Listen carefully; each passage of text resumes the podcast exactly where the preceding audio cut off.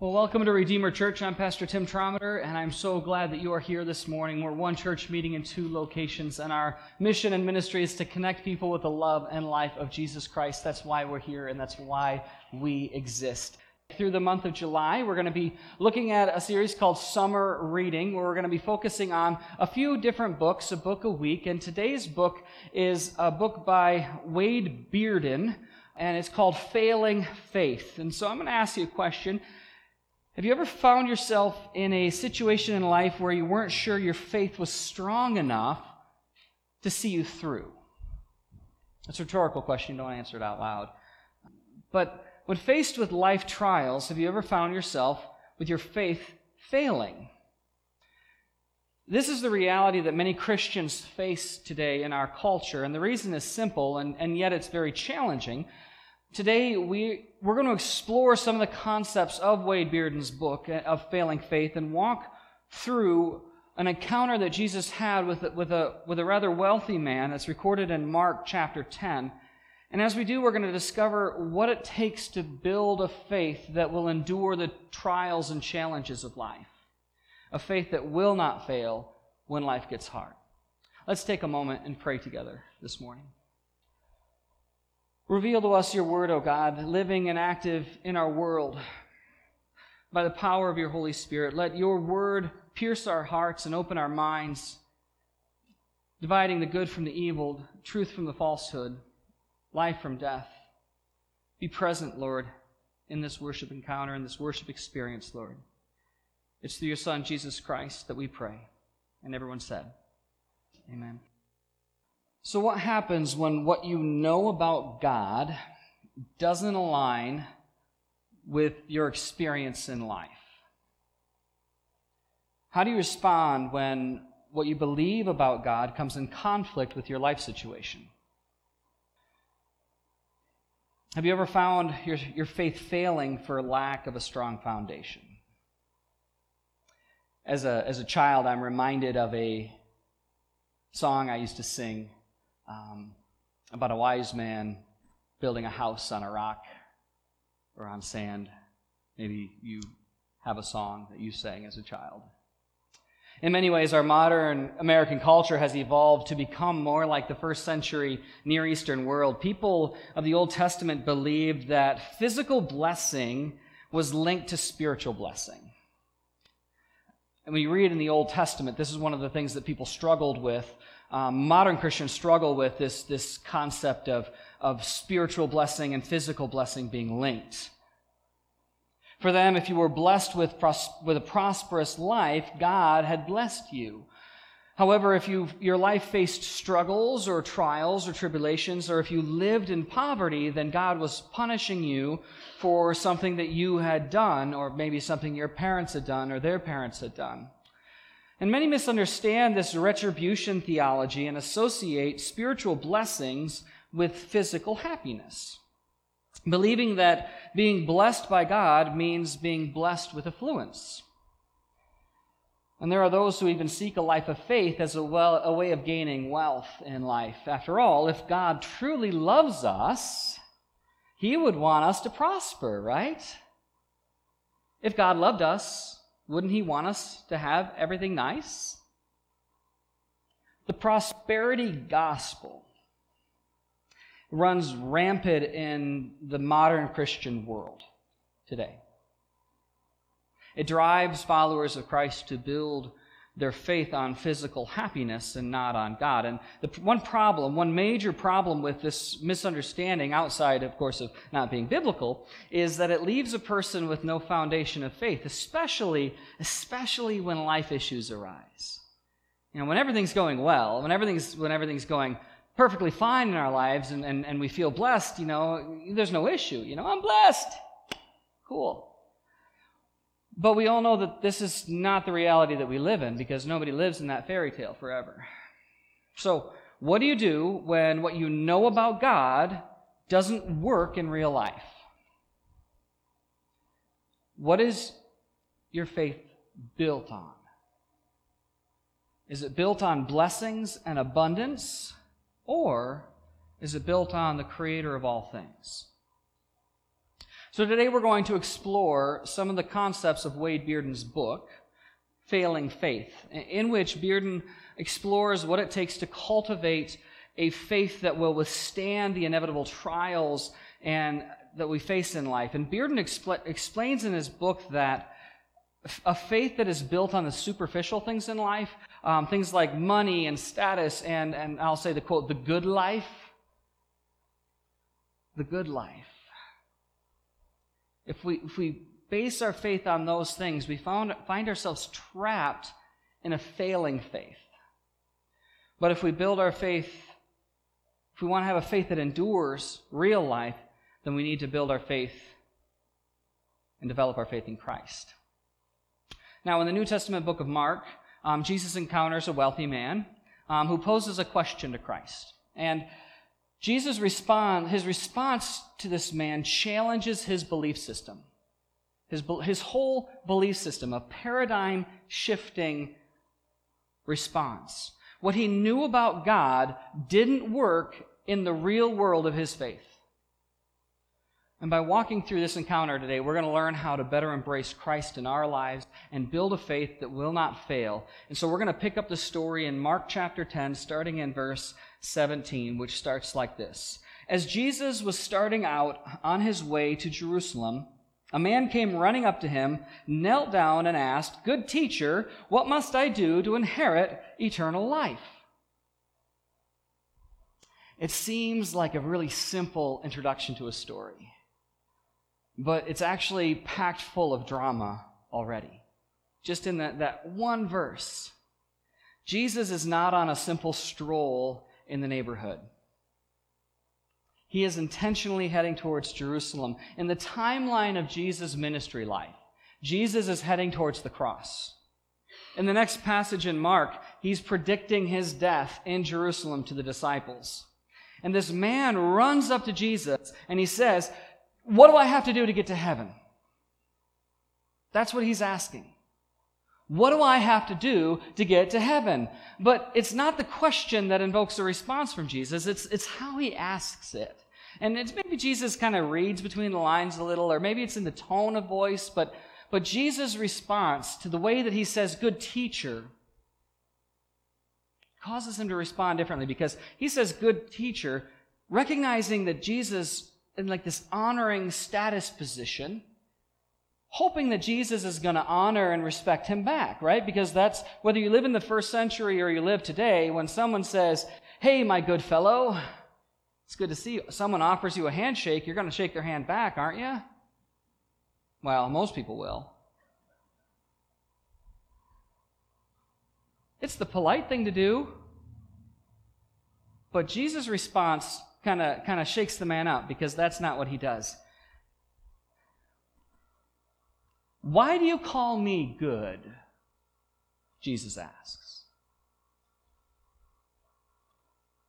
Only God is truly good. But to answer your question, you know the commandments. You do not murder. You must not commit adultery. You must not steal. You must not testify falsely. You must not cheat anyone. Honor your father and mother. It's as though Jesus is giving this man a spiritual checklist. Don't murder. Check. Don't commit adultery. Check. Don't steal. Check. This is the, this is the very essence of the legalism that this first century Judaism was, was all about. What do I have to do? The physical things. Give me the list. Um, and honestly, it's what we face today in our Christian world as well. Tell me what I have to do to get to heaven, and six easy steps or less.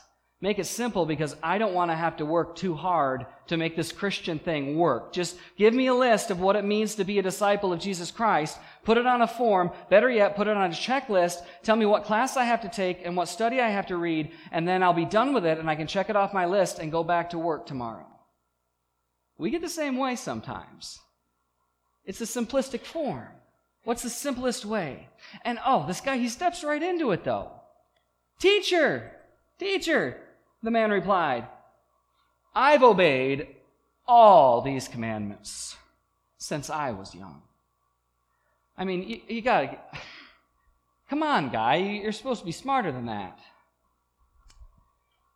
Which brings us to our first point God is not merely a tool to get what we want.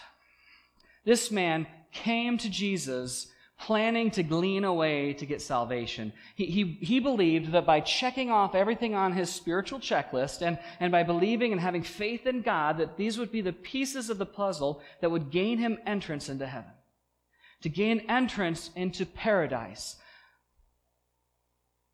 But Jesus flips the conversation upside down and he questions the man's understanding of God. See, when Jesus asks, Why do you call me good? Only God is good. It's as if he's saying, listen, guy, there's, a, there's only one, there's only one person who's good, and that's, and that's God. Now, do you believe that I am God? Or are you just saying that to make me feel good so that I give you the answers that you desire? What is your motivation here?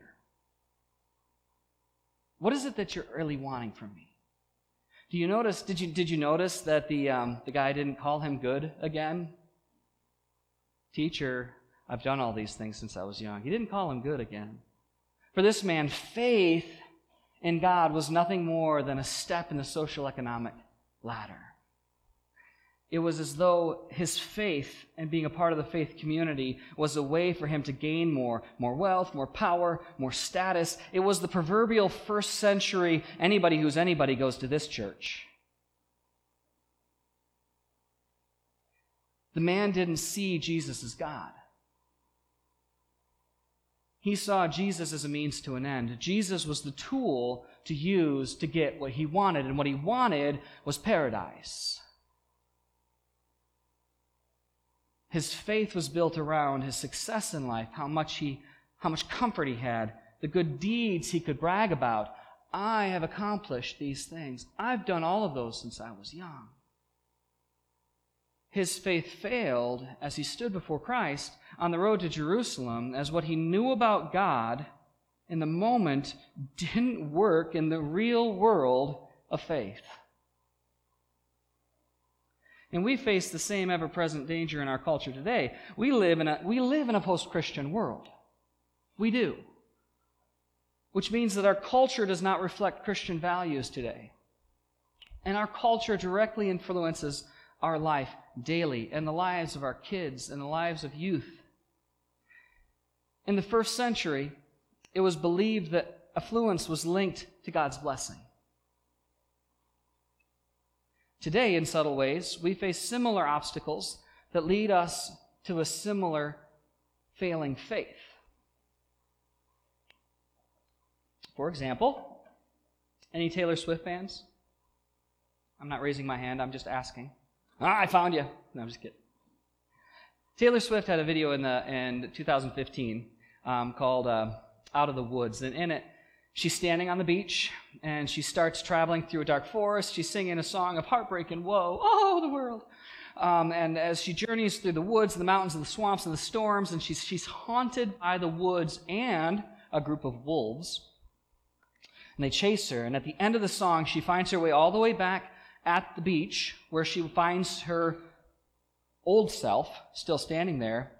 She reaches up, she touches her shoulder, and the screen goes dark.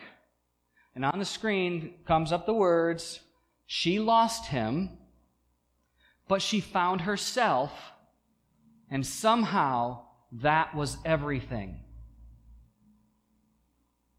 And everyone watching says, Oh, it's so true.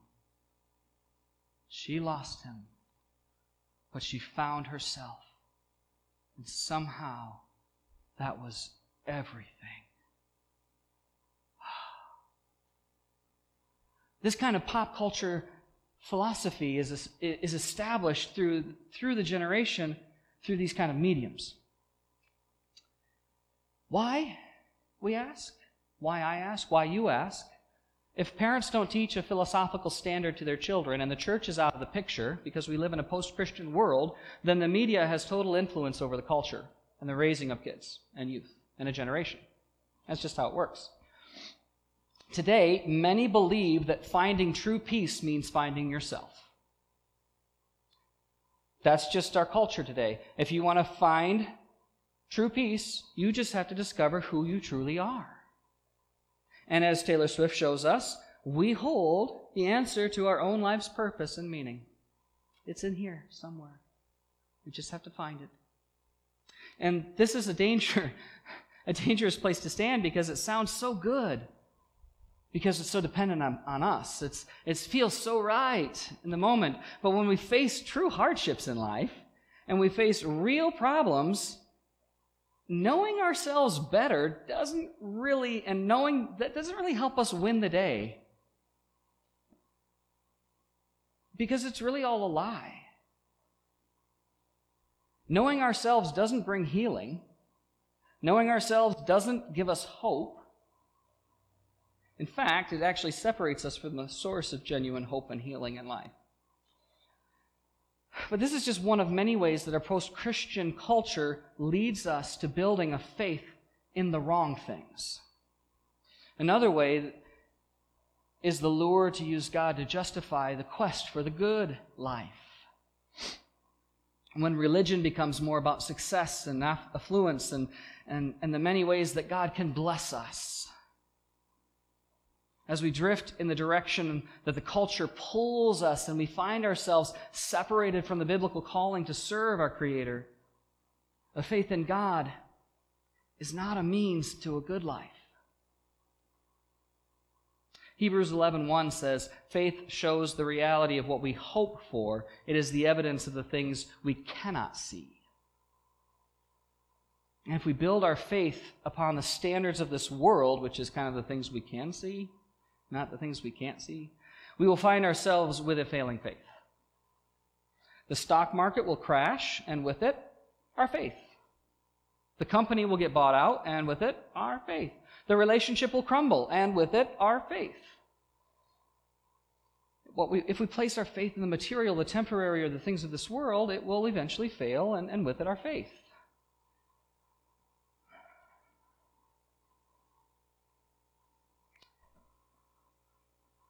Looking at the man, Jesus felt genuine love for him. We have to realize and recognize that sentence. It's very important to understand Christ's heart for this man. Looking at the man, Jesus felt genuine love for him.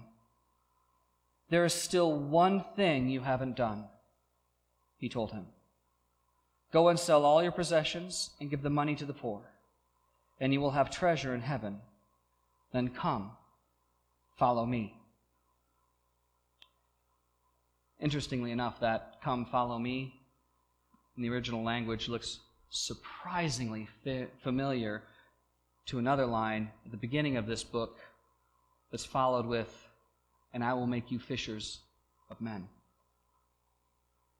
It's actually the same words. At this, the man's face fell, and he wept. He went away sad, for he had many possessions. This man had confused his faith with his fortune. The rich man thought that his obedience had earned his wealth. His faith stood on the idea that the blessing of wealth would provide for him in this life and in the life to come. That wealth was meant to bless him in this life and in eternity. But he had forgotten the intention of blessing. And that wealth, like, like in, in early Genesis, where God told Abram, told Abraham, I'm going to bless you so that you can be a blessing. That blessing comes with a purpose. The point Jesus is making is not that being wealthy is wrong, not that being wealthy is bad. It's quite the contrary. It's that wealth has purpose, but also that wealth doesn't signify righteousness. The man's wealth didn't demonstrate how holy he was. The man's wealth proved, or it, it, the, the man thought his wealth proved that he was a good person, but in fact, it, it actually illustrated how far away from entering God's kingdom he genuinely was, because the rich man's faith was built upon his wealth, not on what he could do with it. About what he it was focused on what he could gain in the world and what he could gain in eternity with the wealth, not what he could do in the world and do for the kingdom with it. It's easy for us, though, to sit in our glass house and pass judgment on this man, but we have to refrain from that because if we truly reflect on our lives, I'm sure that we would each be able to think of a time when we'd placed ourselves or our desires or our finances or something of this world before our calling that Christ gives us. Because no matter how good we think we are, no matter how righteous we believe ourselves to be, we are all broken. We all are in need of God's grace, which is our second point this morning. We all need Jesus because we are all broken. Paul said it this way in Romans 3 For everyone has sinned. We all fall short of God's glorious standard. Yet God, in His grace, freely makes us right in His sight. He did this through Christ Jesus when He freed us from the penalty of sin. If our faith focuses only on what we gain from God, we miss out on what God has called us to be. We, we're human. This is something I picked up in seminary that I, that I love, but nobody else seems to, so maybe you'll like it. You can say, I love it, Tim. It's the best thing ever. We're human beings, not human doings. Uh, I got to groan. No, you don't like it. That's okay. I like it. We're human beings, not human doings. If our faith is in God only focuses on blessings, we will never endure the realities of life. If our faith is all about blessing and being happy in the go lucky times, what do you do when the diagnosis of cancer comes across the lips of the doctor? If our faith is focused on our finances, what do you do when you get the phone call at 2 o'clock in the morning and they say you need to come and identify the body? If our faith is built on our ability to perform professionally or academically, what do you do when ALS or MS become a part of your life or the life of someone you love? People wonder why some people lose faith when the realities of real life, real life situations, hit them the hardest. And we say, if they only had a stronger faith, if you could just have a stronger faith, keep your faith strong. But what we should be saying, even though it hurts to say, even though it's hard to say, we should be saying, if they just had faith in the right things.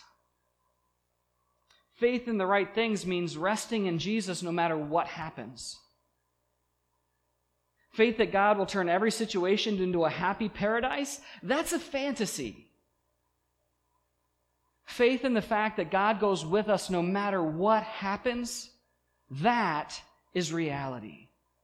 And this kind of faith requires letting go, letting go of things that, that our culture tells us to hold on to. The, the acquisition of wealth, power, control, and dominance over any situation. To be in control. To be in control is the epitome of success in our culture. Just like the rich man in the text, holding on to that which you have acquired can quickly become the most valuable thing in life, more valuable than following Christ. And it's easy to say, just let go and let God. But the fact is, is it's very hard to actually do it. Letting go doesn't mean believing that everything in life is going to be okay. Because we all know it's not. Letting go doesn't mean that you're not going to have to work to better your situation. Letting go means trusting in God when the situation seems unbearable. It means relinquishing control of things that you have no control over. Here's what experience has taught me there are some things that I have control over, and there are some things that I don't. However, God is in control of all things. The challenge for me is knowing the difference between the two, which is why Reinhold Niebuhr's serenity prayer is an essential part of my, my personal faith life. I prefer the original version, and I invite you right now to read it and pray it with me as it's on the screen. God, give me grace to accept with serenity the things that cannot be changed, courage to change the things which should be changed, and the wisdom to distinguish the one from the other, living one day at a time, enjoying one moment at a time, accepting hardship as a pathway to peace, taking, as Jesus did, this sinful world as it is, not as I would have it, trusting that you will make all things right if I surrender to your will, so that I may be reasonably happy in this life and supremely happy with you forever in the next. Sometimes I wish, I'll rephrase that. Oftentimes, I wish that God's primary purpose in the world was to make us happy all the time. I do. I wish that all it took in life was to be a good person. Things would be simpler. If we could rewrite the Bible, that's the way most of us would write it. But that's just not what God says, and it's not what we experience of God in this life. We are meant for something more. And after the rich man walked away, Jesus taught his disciples an essential lesson. Jesus looked around and said to his disciples, How hard it is for the rich to enter the kingdom of God. And this amazed them. But, but Jesus said again, Dear children, it is very hard to enter the kingdom of God. In fact, it is easier for a camel to go through the eye of a needle than for a rich person to enter the kingdom of God.